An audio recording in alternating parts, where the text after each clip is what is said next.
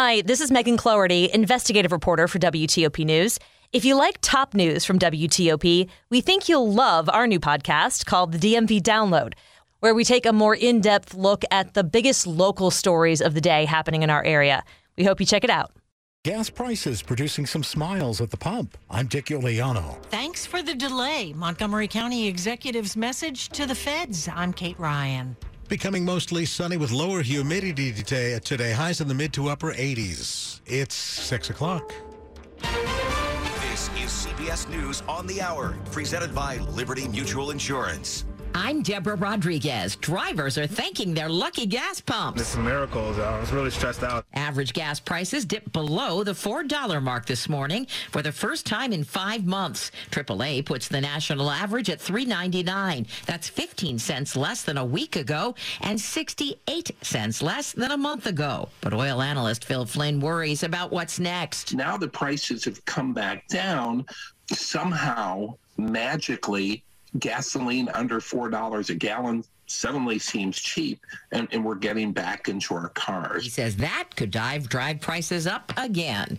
We are learning the search of former President Trump's Mar-a-Lago estate may have been triggered by information from an FBI informant. Newsweek says a source told bureau officials what classified documents to look for and where they might be.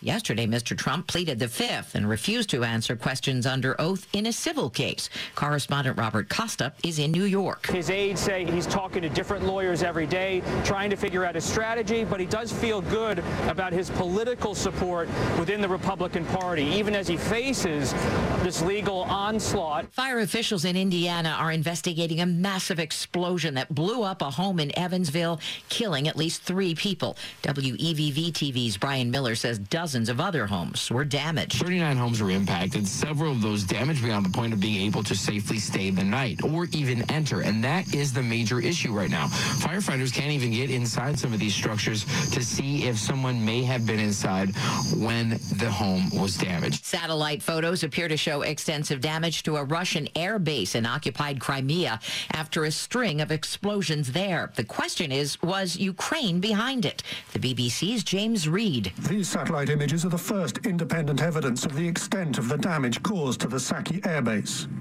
At least eight Russian warplanes appear to have been damaged or destroyed. Several craters are visible, and a wide area has been scorched by fire. Russia has blamed an accident at an ammunition store, an excuse ridiculed in the West. In North Korea, Kim Jong un's declaring victory over COVID. Since acknowledging an outbreak in May, the country's reported about 4.8 million fever cases, but claims only a fraction involved COVID, and only 74 people died. Steve Martin isn't using the R word as in retirement. But he says he won't be seeking other projects after this current one. Hulu's only murders in the building. 76 year old tells The Hollywood Reporter this is weirdly it. This is CBS News. Liberty Mutual customizes your car and home insurance so you only pay for what you need. Visit libertymutual.com to learn more. 603 now on your Thursday morning. This is the 11th of August. Now, we do have a chance for early showers, but turning sunny later with lower humidity. Oh, that's nice. And good morning to you. I'm Joan Jones. And I'm Bruce Alan. Here are the top local stories we're following for you this hour. Charlottesville will remember Heather Heyer and other victims of the deadly Unite the Right rally. Five years ago today, white supremacists and neo Nazis marched through the University of Virginia campus with tiki torches chanting, You will not replace us. The next day, one of them plowed his car into a group of counter protesters, killing Heyer and injuring dozens more. UVA will observe a moment of silence today at noon. A top Virginia security official who served under Governor Ralph Northam during that rally says being proactive is key to preventing a similar incident. Intelligence gathering and dissemination is essential. Brian Moran was Virginia's Secretary of Public Safety and Homeland Security under Governor Northam. He says you have to prioritize public safety when there are groups that have demonstrated their proclivity to commit acts of violence, and that courts will recognize the need to reach a reasonable balance where First Amendment rights are respected. In 2020, gun rights groups came to the Virginia Capitol. We had over 15,000 people. We imposed some restrictions on their access to the Capitol. And they were not happy about it. But at the end of the day, everyone went home safely. Neil Augenstein, WTOP News. 605 now. How did he die and was help delayed in getting to him? These are among the questions being asked about the death of a three month old baby in Northwest DC Tuesday night. When first responders got to an apartment on Park Road in Northwest, three month old Aaron Bird Jr. was unconscious and not breathing. He would later be pronounced dead.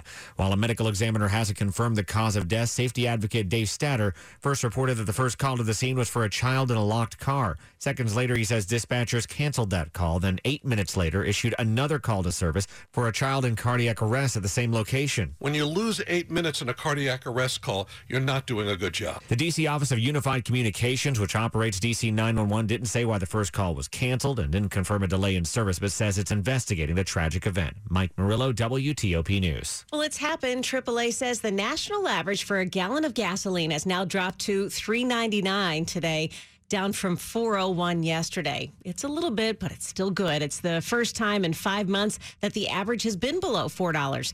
Prices have dropped 15 cents in the past week, 68 cents in the last month. Drivers can feel the difference.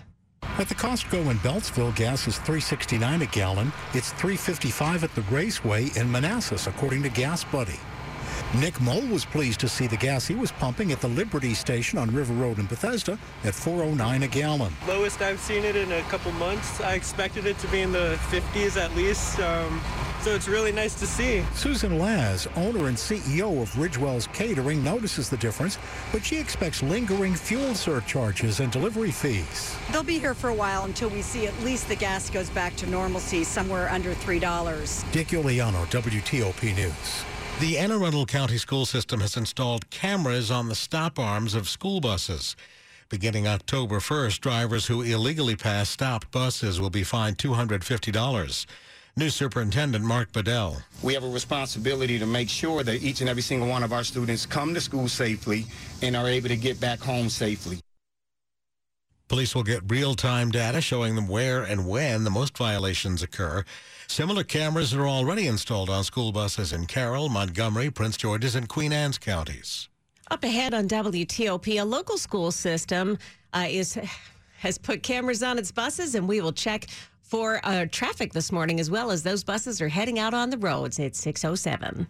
To ensure mission success, agency professionals must secure networks, devices, and data. To do this, they need broad visibility across attack vectors, plus integrated tools and automated self-healing networks. Fortinet Federal tightly integrates security with networking to simplify operations and improve agency cyber defense. Let Fortinet Federal help protect your critical information assets with consistent security at every edge. See FortinetFederal.com. That's FortinetFederal.com.